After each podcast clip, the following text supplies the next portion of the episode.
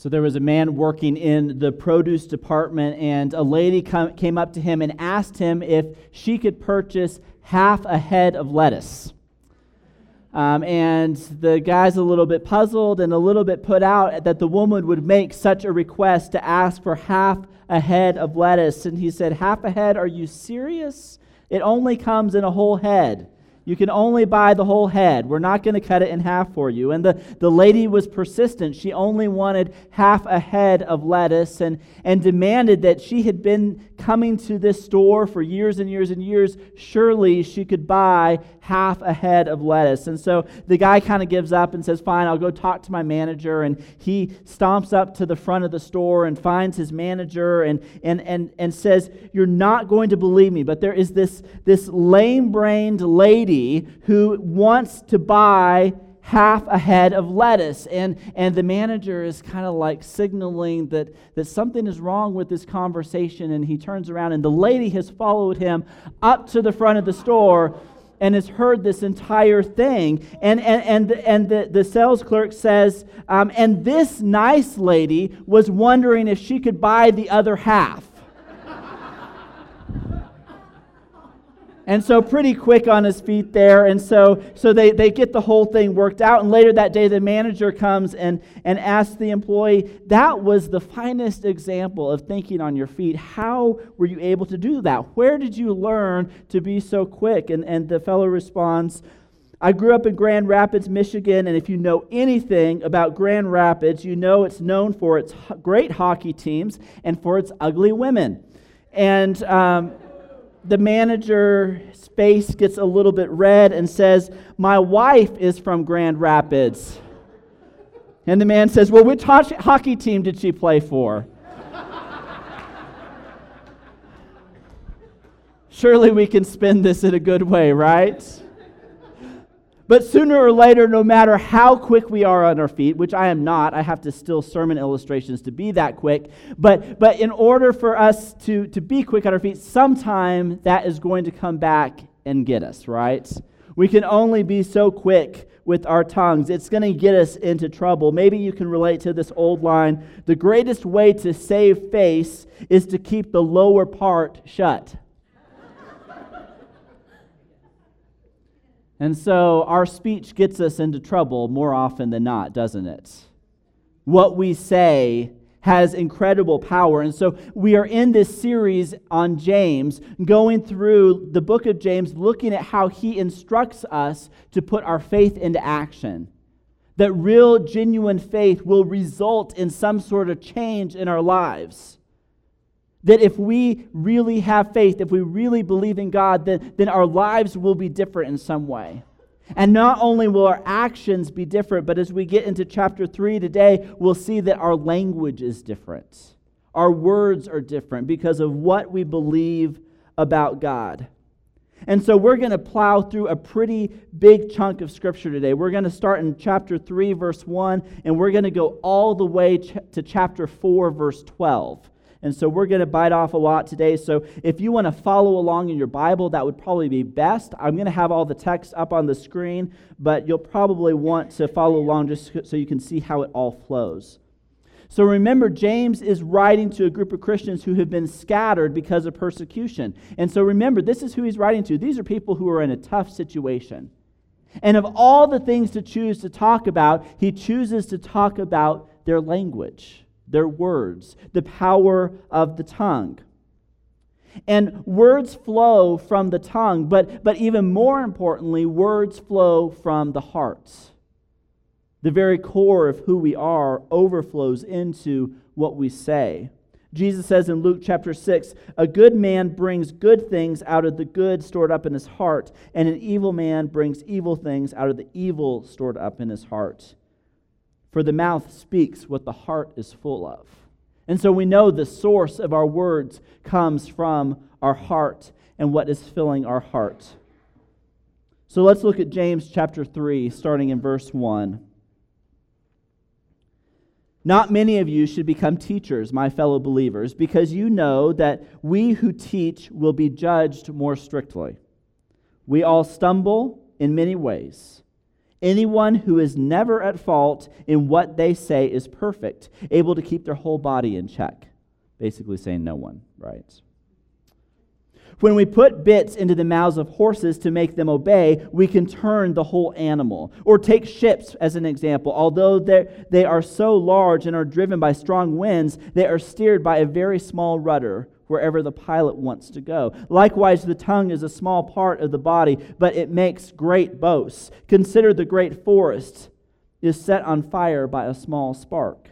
The tongue also is a fire, a world of evil among the parts of the body. It corrupts the whole body. It sets the whole course of one's life on fire, and it is itself set on fire by hell.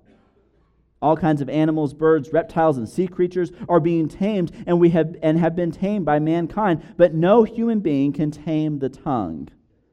It is a restless evil, full of deadly poison.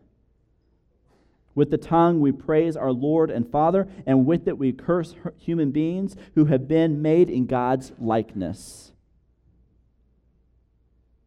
Out of the same mouth come praise and cursing. My brothers and sisters, this should not be. Can both fresh water and salt water flow from the same spring? My brothers and sisters, can a fig tree bear olives, or a grapevine bear figs? Neither can a salt spring produce fresh water.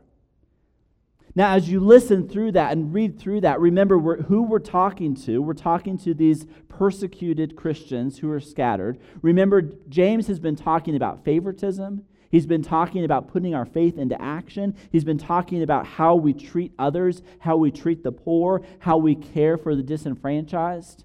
This is what he's been talking about, and he continues these themes on through here. Because with our tongue, we praise the Father but we curse human beings. Remember, he talked about the favoritism of, of treating the rich well and treating the poor poorly.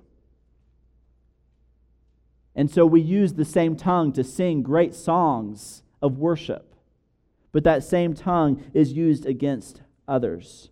There's this great responsibility that comes with teaching God's word because these are the words of God and they have such power. Words have power. And so the words that we use should be done very intentionally and very purposefully.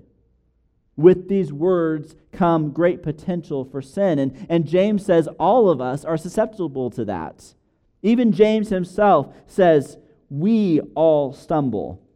So he includes himself in this, that, that we all can fall with the words that we speak. The tongue is such a dangerous thing. James makes it makes a really big deal out of it. He spends a lot of time here talking about the dangers and the power of the tongue. And it shows up throughout Scripture. We've got Paul in Romans chapter 3 who quotes several different Psalms. He says, Their throats are open graves, their tongues pra- practice deceit. The poison of vipers is on their lips, their mouths are full of cursing and bitterness. The tongue is full of dangerous things.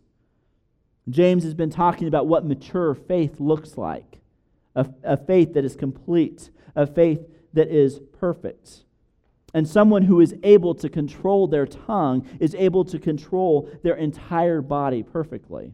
And so we know that none of us are perfect. And so we're not going to be able to perfectly control our tongue. We're not going to be able to perfectly control our bodies, but it's something that we work toward.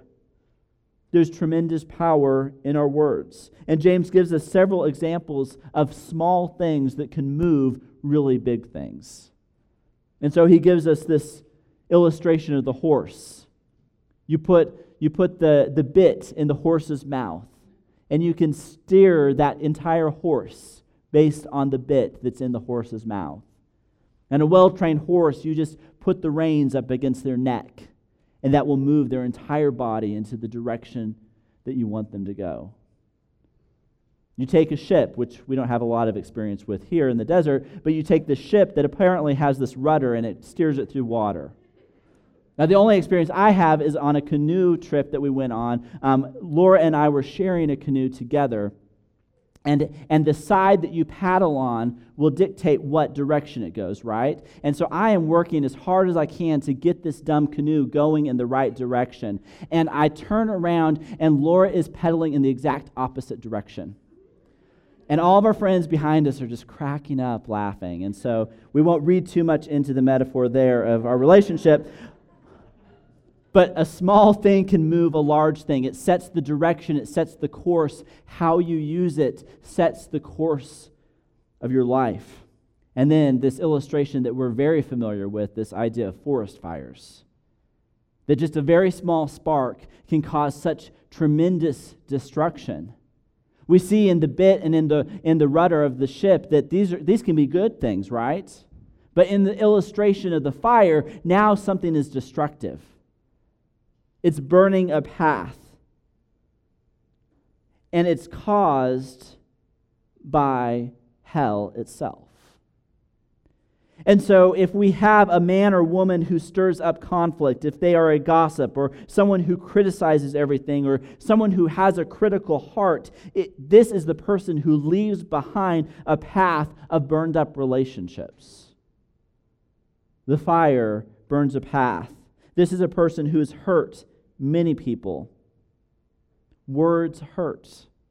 We've all experienced words that hurt, whether it's from childhood or beyond, words that, that sink deeply into us and make an impression on us and hurt us.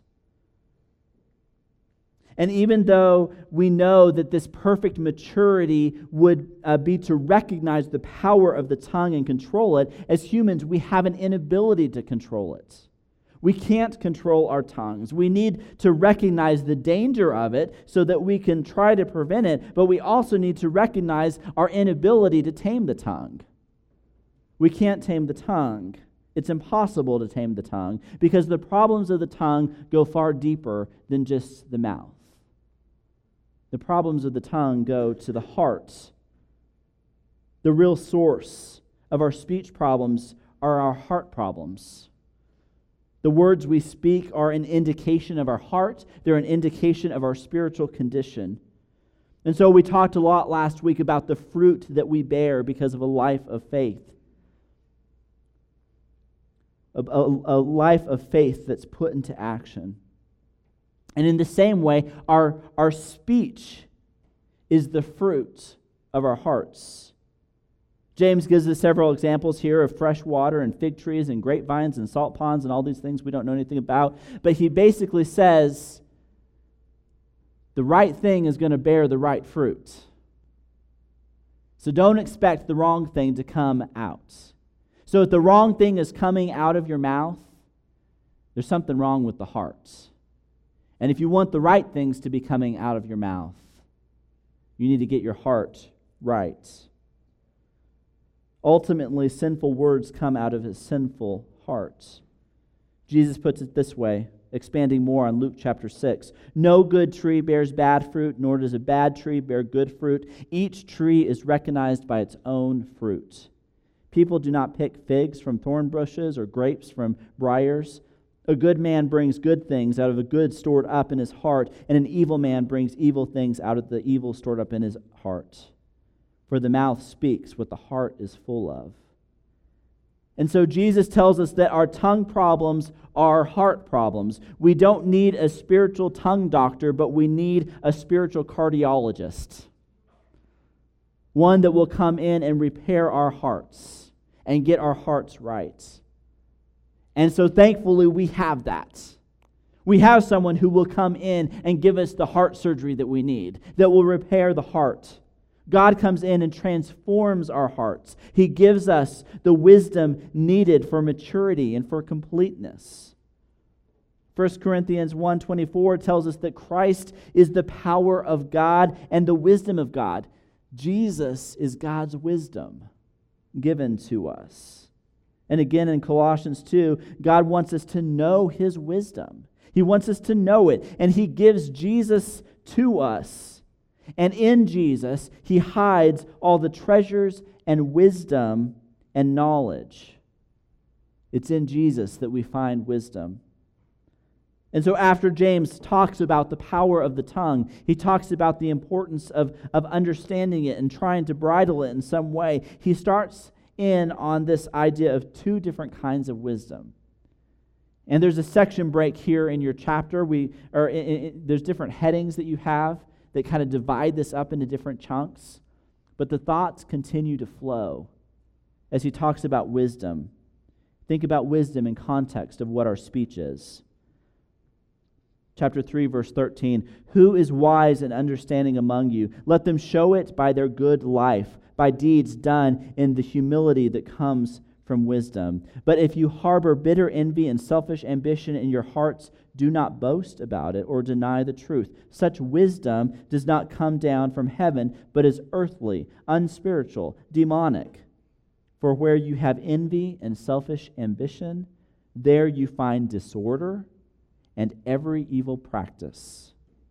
But the wisdom that comes from heaven is first of all pure, then peace loving considerate, submissive, full of mercy and good fruit, impartial and sincere, peacemakers who sow in peace reap a harvest of righteousness.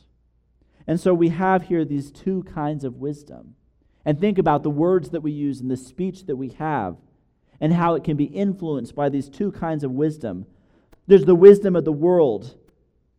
This wisdom comes from hell. It is motivated by our self centered ambitions, a concern about ourselves, a concern about how to inv- advance ourselves or promote ourselves or assert ourselves. That's all rooted in this worldly, selfish wisdom. And so, this is a wisdom that leads to chaos and to sin. But there's an alternative to the wisdom of the world. Godly wisdom comes from heaven. It comes from a different place, not from the world. And this is a wisdom that is others focused. You see this theme coming on through James? This focus on others. We should, um, it's this focus on others. It's peace loving, it's considerate, it's submissive, it's merciful, it bears fruit, it's impartial, it's honest. This is the wisdom of God, not the wisdom of the world. And remember, way back in James chapter 1, verses 5 and 6, he talks about this idea of wisdom. And he reminds us that if we lack wisdom, what should we do? We ask God for it. If you lack wisdom, ask for it because he's the one that gives it. And so we need to be going to God in prayer and, and through the word to receive his wisdom for life. God gives wisdom when we humbly ask for it. And so, if we're having trouble with our words, if we're having trouble with our speech, a way to repair our hearts is to ask for God to give us the wisdom necessary to be able to be transformed in what we say. James gives us such a contrast here. There's the disorder and the evil that comes from selfish ambition, but then there is the peace and the righteousness that comes from God. And that's what we need to be desiring. This leads us to the second set of comparisons that he gives us, starting in chapter 4, verse 1. Remember, we're talking about these relationships with each other. We're talking about our speech. We're talking about the, the wisdom of the world versus the wisdom of God. And he says, What causes fights and quarrels among you? What causes that? Don't they come from your desires that battle within you? Back to that heart thing. You desire, but you do not have, so you kill. You covet, but you cannot get what you want, so you quarrel and you fight. You do not have because you do not ask God. We're supposed to ask God for the wisdom. When you ask, you do not receive because you ask with wrong motives, and you spend what you get on your pleasures. It's all self centered. You adulterous people, don't you know that friendship with the world means enmity against God? So are we friends with the world? Therefore, anyone who chooses to be a friend of the world becomes an enemy of God. Or do you think Scripture says without reason that he jealously longs for the Spirit he has caused to dwell in us? But he gives us more grace. This is what Scripture says God opposes the proud, but shows favor to the humble. Submit yourselves then to God. Resist the devil, and he will flee from you. Come near to God, and he will come near to you. Wash your hands, you sinners, and purify your hearts, you double minded. Grieve, mourn, and wail. Change your laughter to mourning, and your joy to gloom. Humble yourselves before the Lord, and he will lift you up. And so, what causes conflict? What causes these battles, these disputes, these feuds? Think about it. What is it that causes these things? What is really at the root of the fights that we have and the arguments that we get into? Is it something about the desire of our own hearts that are not being met more than the situation that's really going on? The desires of our hearts are where the conflicts start. It's a battle that's going on in us because of, and, and it becomes a battle that's among us. But ultimately, it becomes a battle against God and our submission to Him. And so, there, the reason that there is a battle raging within us is because we have become friends with the world. We're seeking the wrong source of wisdom. We're looking to the world for our source. And so, conflict is motivated by our, our longing for earthly pleasures, our earthly desires. And so this sets us up against God. It sets us up against His wisdom and what He wishes for us. And so we're prideful to think that we can live our worldly lives as friends with the world and compartmentalize that away from God. But God opposes the proud. But James says there's an alternative. There's not just friendship with the world, there's also friendship with God. In this relationship, we submit ourselves to God by running away from the devil. We grieve and we mourn over sin in our lives and sin around us, and we pursue purity. We humble ourselves before God. We trust Him to be who He says He is. Then James goes on to finish with one more comparison. Brothers and sisters, do not slander one another. Anyone who speaks against a brother or sister or judges them speaks against the law and judges it. When you judge the law, you're not keeping it, but sitting in judgment on it. There is only one lawgiver and judge, the one who is able to save and destroy. But you, who, who are you to judge your neighbor? And so in chapter 2, we talked about favoritism and, and, and judging others. And then we move into this talk about speech and the power of the tongue and the power of the words that we have. And as we go through trying to find ways to use words correctly, we have to seek God's wisdom, not worldly wisdom. We're friends with God to gain that wisdom not friends with the world. And so we come here at the end with two types of speech, coming full circle back to this idea of speaking. There's one that's rooted in worldly wisdom, the worldly friendship. This is the speech that dishonors God. Worldly speech discourages others, it dishonors one another, the relationships that we're to be in with one another. But godly speech encourages one another and, and exalts God. And this is what we're called to. That our words have power. Our words have power for good in lifting one another up. Our, our words also have incredible power to do great harm in tearing one another down. And so, as we think about this idea of speech, it's not just this idea of whether or not I'm a gossip, or whether or not I cuss, or whether or not whatever the speech thing is that, that comes to mind. It's, it's much bigger than that. Because words have power. And we need to be using words. We don't need to just keep our mouths shut, but we need to be using words with great godly wisdom. Because there is power in those words. And so I want you to pause for just a moment and reflect on this very large chunk of scripture that we've flown through. And spend just a moment reflecting what is God saying to you through this passage? What's popping out at you? What catches your attention? What captures your imagination? And so I want to spend just a moment of silence as you reflect on what you've heard and what you've read. What is God saying to you this morning? Let's pause there.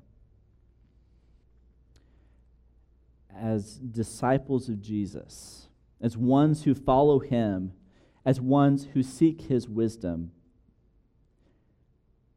and seek his friendship, we need to recognize that we have a responsibility. We, we have a job to do. We have a responsibility to speak truth and love to one another.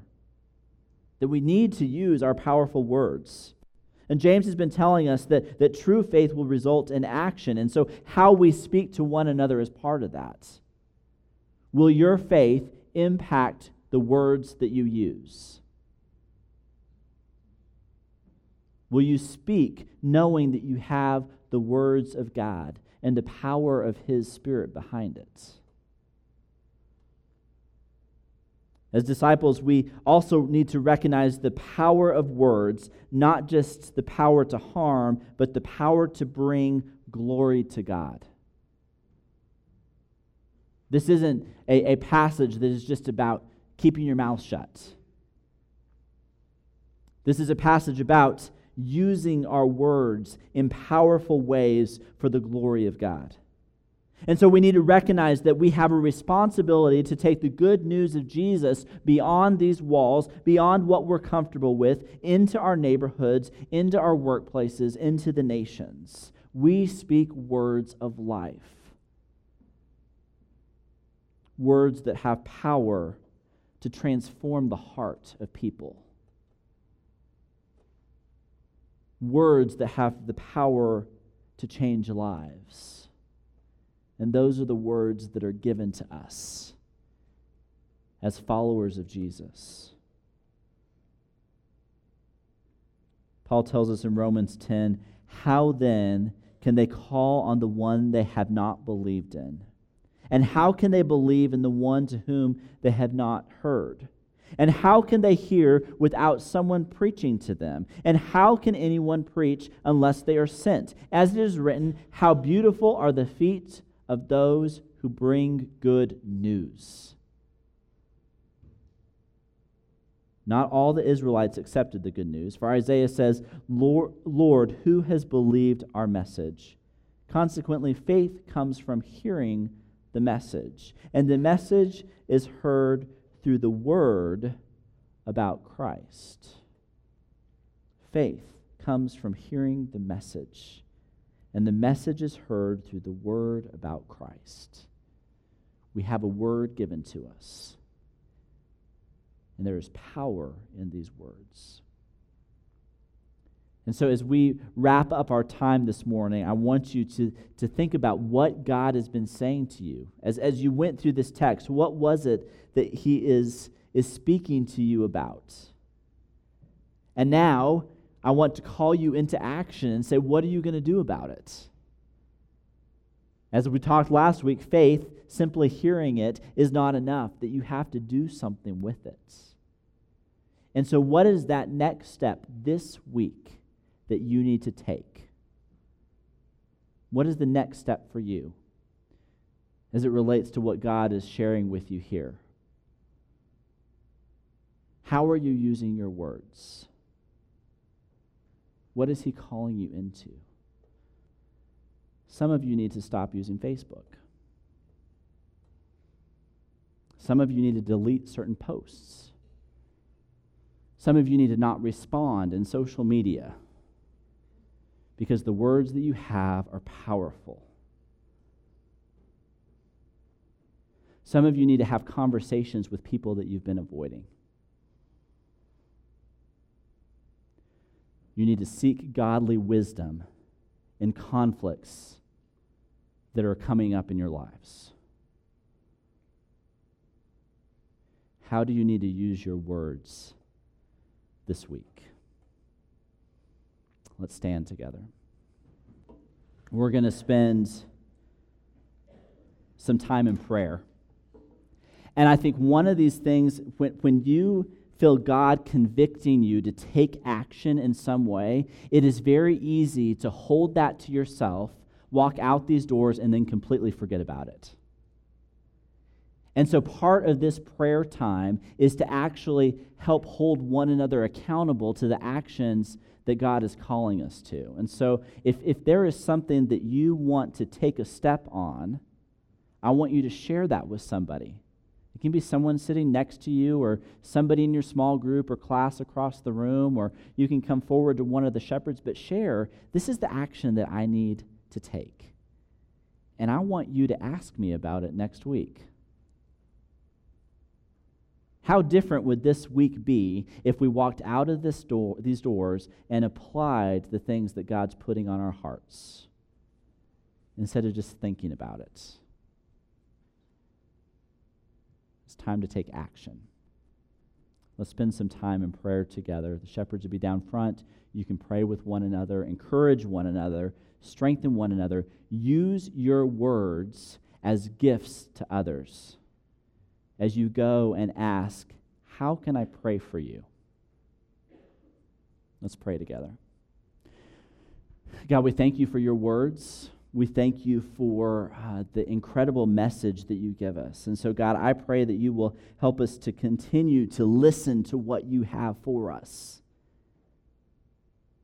that we will be changed and transformed because of what you are saying to us. God, move in us and among us. Help us as we, as we engage in this prayer time together. It's in Jesus' name we pray. Amen.